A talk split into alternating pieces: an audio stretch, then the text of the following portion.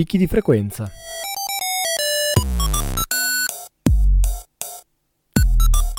Storie, viaggi, recensioni. Il settimanale di montagna di Radio Onda d'Urto.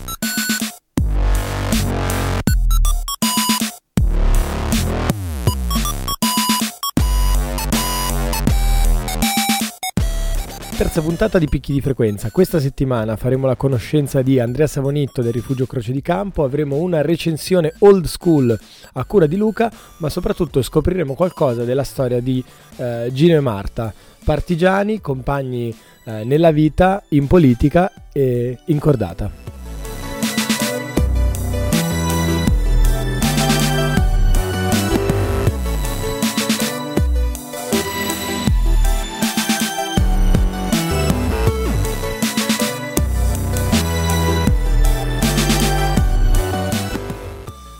Problema è emerso all'inizio dell'estate 2015, quando i francesi hanno spostato di 150 metri con una ruspa il cippo che segna il confine. Lo abbiamo subito rimesso al suo posto, ha spiegato Guido Azzalea, presidente delle guide alpine della Valle d'Aosta, come era ovvio, ma era solo l'inizio delle ostilità. Due giorni prima, il 23 giugno, c'era stata l'inaugurazione della nuova funivia del Monte Bianco. Il primo articolo di questa settimana, firma Dario Ronzoni, è tratto dall'inchiesta.it. È la storia di una contesa lunga ormai 150 anni tra l'Italia e la Francia per il possesso della vetta del Monte Bianco, una guerra simulata combattuta a colpi di cartografie, di confini, di ruspe cui, in cui ovviamente non potevano che esserci in ballo anche parecchi quattrini. Il titolo è Monte Bianco, storia di un confine ancora conteso. E se gli effetti del cambiamento climatico possono avere un impatto devastante a livello economico-sociale su paesi in via di sviluppo, possono anche ridurre in povertà un paese inasprendo le sue condizioni sociali. E ciò che è accaduto in Siria, dove negli ultimi 5 anni si è assistito a una siccità senza precedenti che ha ucciso l'85% del bestiame, reso aridi e sterili immense distese di campi coltivati e costretto oltre un milione di persone ad abbandonare le aree rurali per riversarsi nelle grandi città dove l'aumento del costo dei generi alimentari e la mancanza di lavoro ha causato un pesante inasprimento delle tensioni sociali. Ho voluto concludere il mio racconto di viaggio con questo accenno alla Siria, semplicemente per far capire che il lavoro degli scienziati arroccati nelle stazioni d'alta quota non è qualcosa di avulso dalla nostra vita quotidiana. È curioso parlare di montagna a partire da un articolo che la montagna la prende così alla lontana, eppure questo We Are Alps, un viaggio nel cambiamento climatico, è un reportage di sicuro interesse. Lo trovate in eh, versione originaria su alpconv.org, parla di un viaggio in Germania, firma Simonetta Radice, in italiano lo trovate tradotto su planetmountain.com.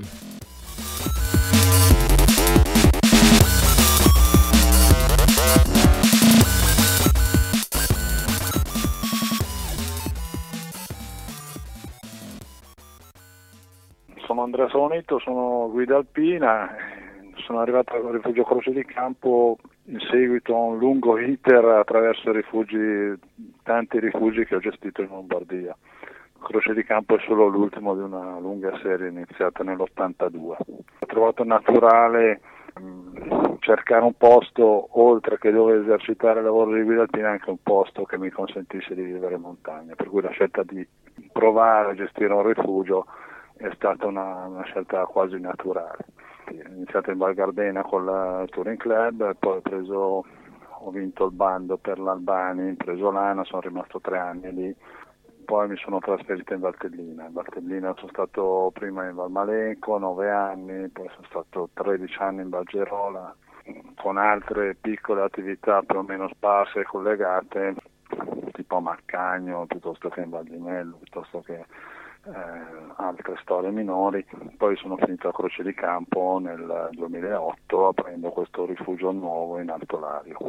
Prima di passare ai progetti, insomma alle proposte del rifugio, parlaci un attimo proprio del Croce di Campo che è la tua esperienza ultima, quella attuale, eh, dove si trova, che cosa ha da offrire quel territorio e che tipo di proposte insomma dall'arrampicata all'escursionismo all'alpinismo può offrire nelle varie stagioni questa zona? Diciamo che vabbè, il comprensorio dove sorge il rifugio Croce di Campo è eh, un comprensorio diciamo, poco conosciuto a livello alpinistico regionale, in quanto sono montagne che tecnicamente non hanno eh, una, un, un, grosso interesse dal punto di vista dell'arrampicata, dal punto di vista ehm, tecnico. Hanno un, grosso interesse invece dal punto di vista paesaggistico e dal punto di vista sciistico invernale in quanto sono grossi eh, panettoni prativi, cime prative, eh, su cui appunto basta veramente poca, poca, neve per fare dello scialpinismo invernale di buon livello. Insomma. Ho dovuto comunque creare tutto il flusso di gente che prima assolutamente non c'era. Diciamo che eh, la zona in estate offre splendide passeggiate attualmente, eh, diciamo che eh, ci sono delle traversate molto, molto panoramiche su cime con panorami veramente a 360 gradi su tutto l'arco alpino.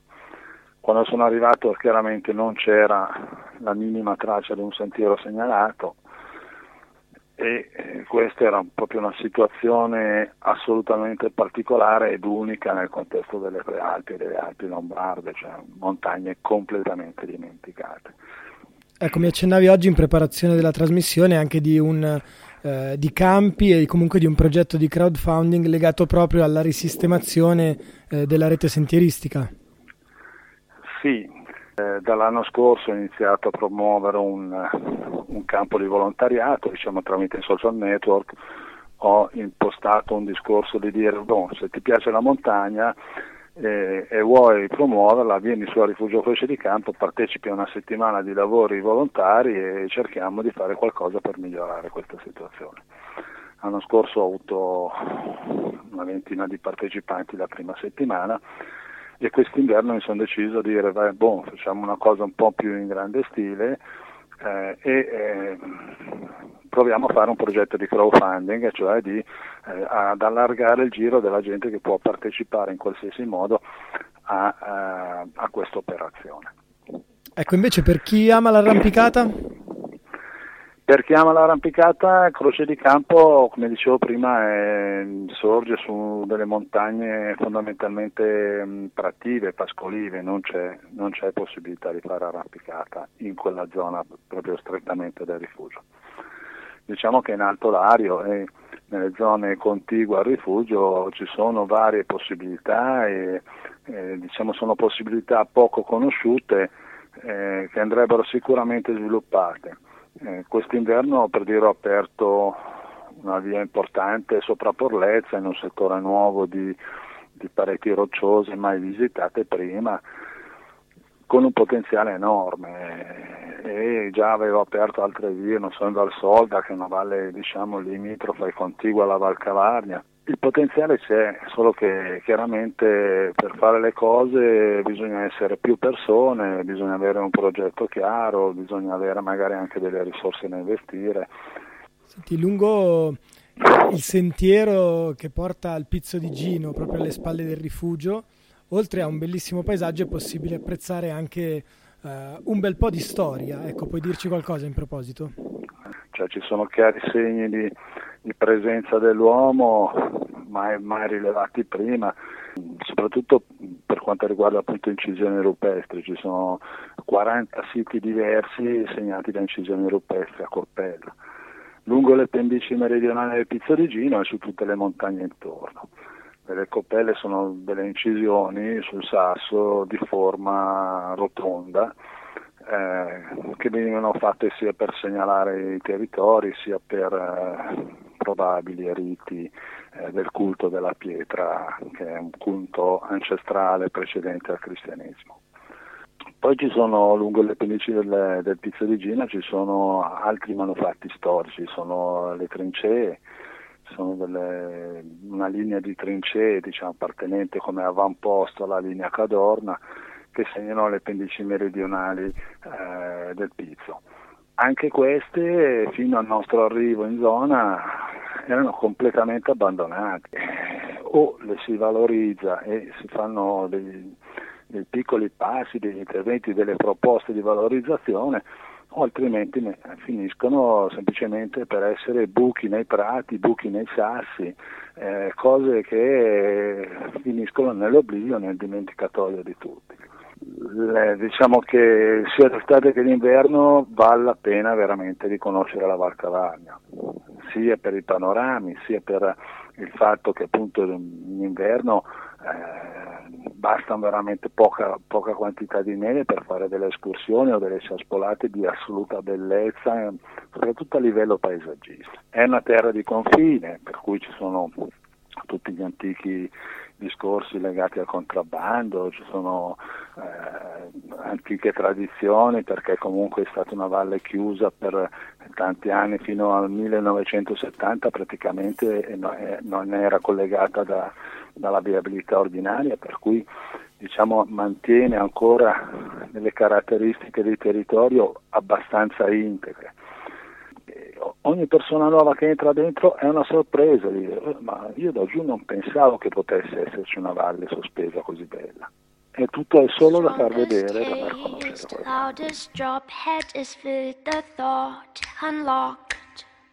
Strongest taste, loudest drop head is fit the thought unlocked. Strongest taste, loudest drop head is fit the thought unlocked.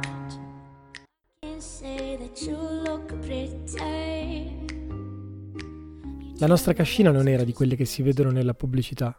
Belle, colorate, coi fiori variopinti e ruscelli con simpatici animaletti.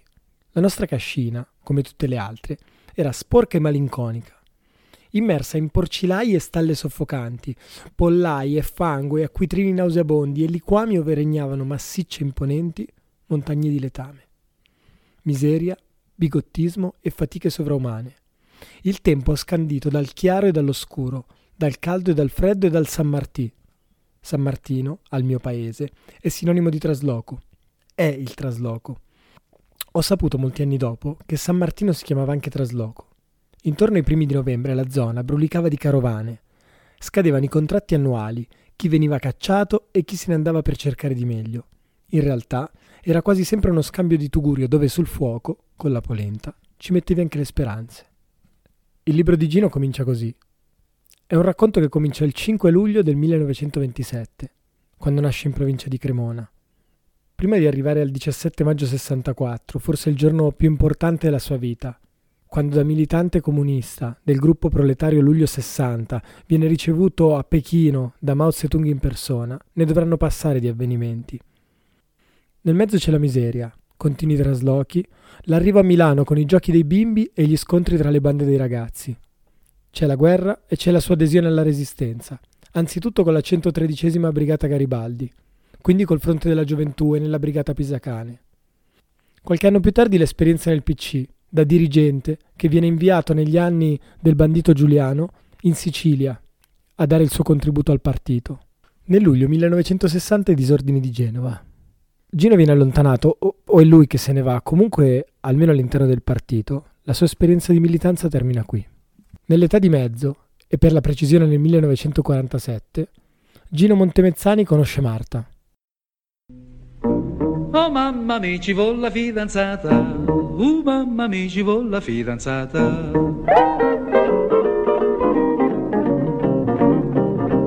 Io vorrei quella cosa tanto cara, deliziosa, che fa il cuore sospiroso, che fa il cuore palpitare. È una cosa, sai che cosa? Che di notte misteriosa fa il mio cuore sospiroso, fa il mio cuore trepidare di passione Mamma non so più quel capriccioso ragazzino che sgridavi sempre per suo fare birichino. Ora son cresciuto e sento un fremito nel cuore che, oh mamma, è il segnale dell'amore, è una nuova fiamma deliziosa. Perché io l'ho conosciuta nel 47 l'Ape. Lavoravo alla federazione del PC e c'era altri appassionati alla montagna che, dice, che proponevano di eh, fare gite in montagna e io insomma l'avevo sentita nominare, non mi ero ancora avvicinata anche perché lì si lavorava fino alle 7 di sera del sabato. Che mi stringa forte sul suo cuore innamorata, sì, oh mamma mi ci vuole la fidanzata. APE o Associazione Proletaria Escursionisti un'organizzazione di alpinismo popolare sorta nel 1919 ad Alessandria. All'indomani della guerra, uniti dalla comune passione per la montagna, Gino e Marta si conoscono così, tra le guglie della Grigna Meridionale.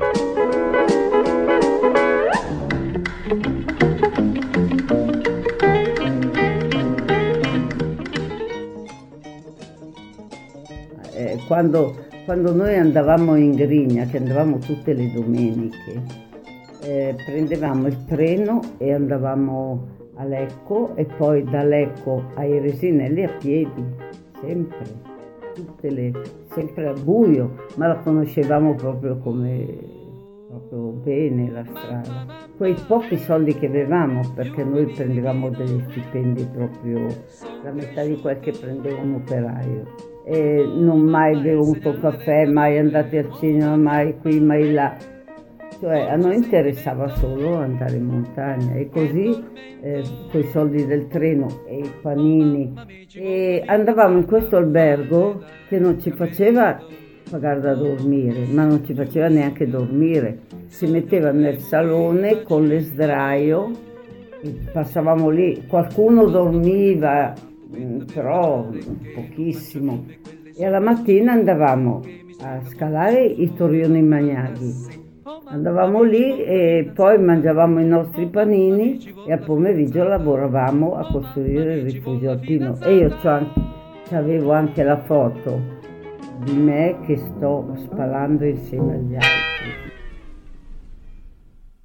L'ape del secondo dopoguerra non è più quella del sogno rivoluzionario socialista dei primi anni venti, gli anni bui del ventennio fascista hanno minato gli orizzonti dell'associazione, eppure, all'indomani del 25 aprile, si ricomincia ad andare in montagna. Qui è quando abbiamo imparato a fare la prima scalata, che abbiamo fatto la cresta Segantini, dieci ore a farla. Io sono scesa dalla cima a marcia indietro. Milano aveva dato i natali all'associazione proprio nella sede del municipio, a Palazzo Marino. Nel 1947 l'organizzazione trova una nuova casa in centro città.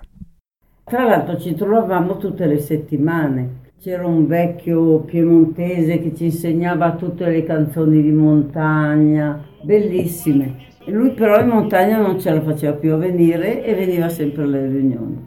Era una sede del fascio che il comune ha dato alle organizzazioni come noi oppure non so altre che c'erano. E noi stavamo al secondo piano, in una saletta al secondo piano.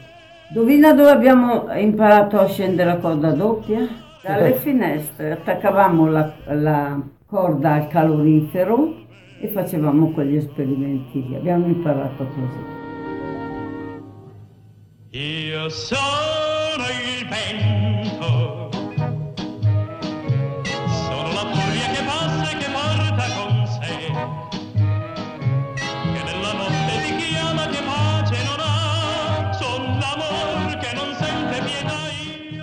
Nei ricordi di Marta riemerge vivida l'idea della miseria. E non parlo di una povertà individuale, sofferta, quanto del bisogno collettivo di ricostruire un paese, di farlo su basi nuove e di farlo a partire da una condizione di difficoltà oggettive che qualche volta ci si ostinava a superare con qualche sforzo ed una risata. Noi giocavamo sui carri merci allora, eh? a Como, poi a piedi a Brunate. Ecco, allora prendevamo il treno c'erano i treni viaggiatori eccetera, ma, ma pochi e quindi si utilizzava anche i carri bestiame. Ma quante volte io ho viaggiato seduta con attaccata al ferro, sai che c'è quella la porta aperta, ecco, dei carri bestiame. All'inizio sempre, ma come viaggiavamo sui camion per andare in griglia. Damerò era scritto così, qualcosa c'è in me più forte di me.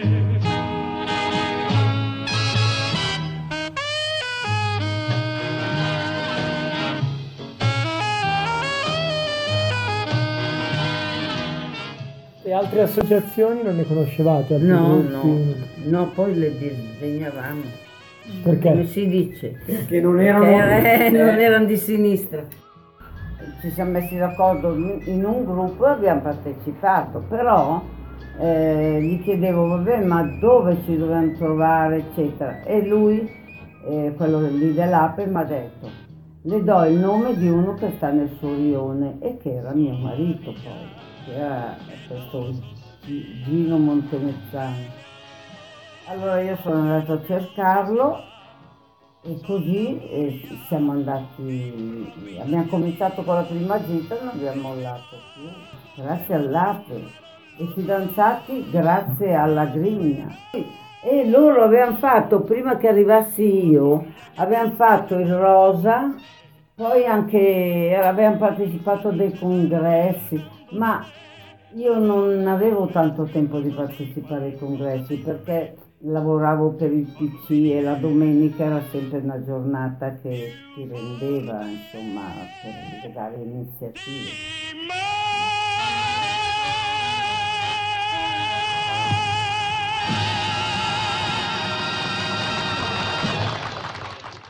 Prima di lasciarci Gino, il proletario, il comunista, l'alpinista, il nonno, ci ha regalato un libro dal titolo Come stai compagno Mao?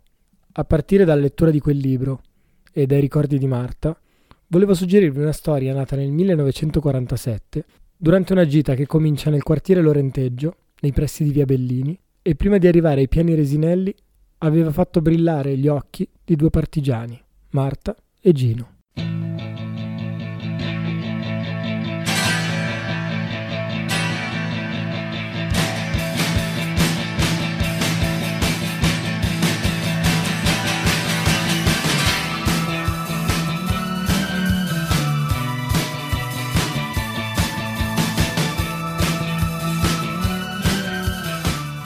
Libro di cui vi parliamo oggi è Alpinismo eroico, autore Emilio Comici. Un nome controverso come quello di Comici, sicuramente uno dei più grandi alpinisti e arrampicatori eh, del secolo scorso in assoluto della storia dell'arrampicata moderna, ma sicuramente anche una figura abbastanza controversa per il suo ruolo che ebbe dentro il ventennio fascista a rappresentare, se vogliamo, quel mito italico del superuomo che accedeva su vette, su pareti impossibili.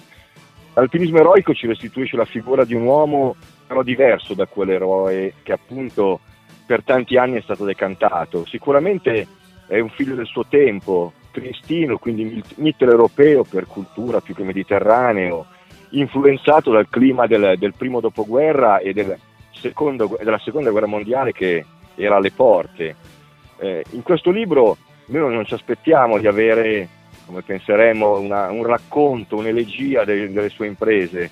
Troviamo invece tanta introspezione, tanta cosa di ricerca spirituale dell'andare in montagna e ci restituisce forse la figura di un uomo più travagliato che certo rispetto a quello che era il suo andare per monti e forse il fatto stesso di arrivarci tardi, di non essere alpinista per vocazione ma un percorso che è nato una Trieste marittima, dei magazzini generali, che è passato dalle grotte del Carso e poi tra le pareti della Varrosandra, prima di arrivare in quelle Alpi Giulie, che un altro triestino, Jules Coudy, naturalista, scienziato, aveva sulla fine dell'Ottocento scoperto, esplorato e scalato per primo. Quindi un comici, se vogliamo, molto lontano da quel mito del superuomo che eh, invece la stampa fascista, la propaganda anche del CAI fascista dell'epoca usò molto spesso e, ci vengono invece delle note di colore, quindi un uomo che rifugge l'immagine pur sapendo di essere idolo, un uomo che in maniera, se vogliamo, anticonformista rispetto ai tempi, non solo si compiace a stare in mezzo alle donne, ma addirittura ne esalta il ruolo in parete su tutti quello di Mary Varale, per inciso un'altra figura di spicco dell'alpinismo dell'epoca e ben lontana dall'essere schierata col fascismo, visto i suoi attacchi ripetuti alla fascistizzazione del CAI in quegli anni. Ma anche se vogliamo il rapporto ambiguo con Severino Casara, suo compagno di corda, suo mentore e, a detta di molti, anche innamorato di comici più che come alpinista, come uomo. E poi tanti, se vogliamo, aneddoti che ci raccontano delle Dolomiti già allora che franavano e ci raccontano soprattutto, e qui sta forse la grandezza vera di comici, e la sua novità, quella di aver per primo concepito l'alpinismo non solamente come esercizio fisico ma come arte, quindi la ricerca dell'estetica della via, la ricerca eh, della perpendicolarità, della verticalarità e quindi l'alpinismo eroico non solo ci racconta di vie tuttora attuali e belle, importanti eh, nella storia dell'alpinismo, come dicevamo, ma anche ci, ci lascia a memoria di salite che se percorse oggi con lo spirito dell'epoca, con l'attrezzatura dell'epoca, con la mentalità dell'epoca dell'andare in montagna, quindi fuori dagli sponsor, fuori dal doping, dai materiali sofisticati, sono quelle che so, erano all'epoca, cioè delle grandi vie di montagna sulle tre cime di Lavaredo, sul Civetta, sulle Alpi Giulie appunto. E infine un'ultima nota, eh, a confermare appunto questo ruolo ambiguo che forse eh, Comici ebbe con il fascismo, usato, affascinato, forse come dire quasi rassegnato a esserne un ambasciatore. Il fatto che da quel fascismo Comici tra, trasse ben pochi benefici e come tanti come dire, uomini della montagna dell'epoca, anche lui morì non solo in parete, ma soprattutto povero. La puntata volge al termine, ma prima di lasciarvi i consueti contatti per commenti, idee, segnalazioni, anzitutto all'indirizzo mail abo.inventati.org, sul social network azzurro all'account etavuzzo3 o su quello blu alla pagina Picchi di Frequenza. Tutto il resto lo trovate sul sito internet amonte.info e ci risentiamo la prossima settimana, come ogni venerdì, su Radio Onda d'Urto con Picchi di Frequenza.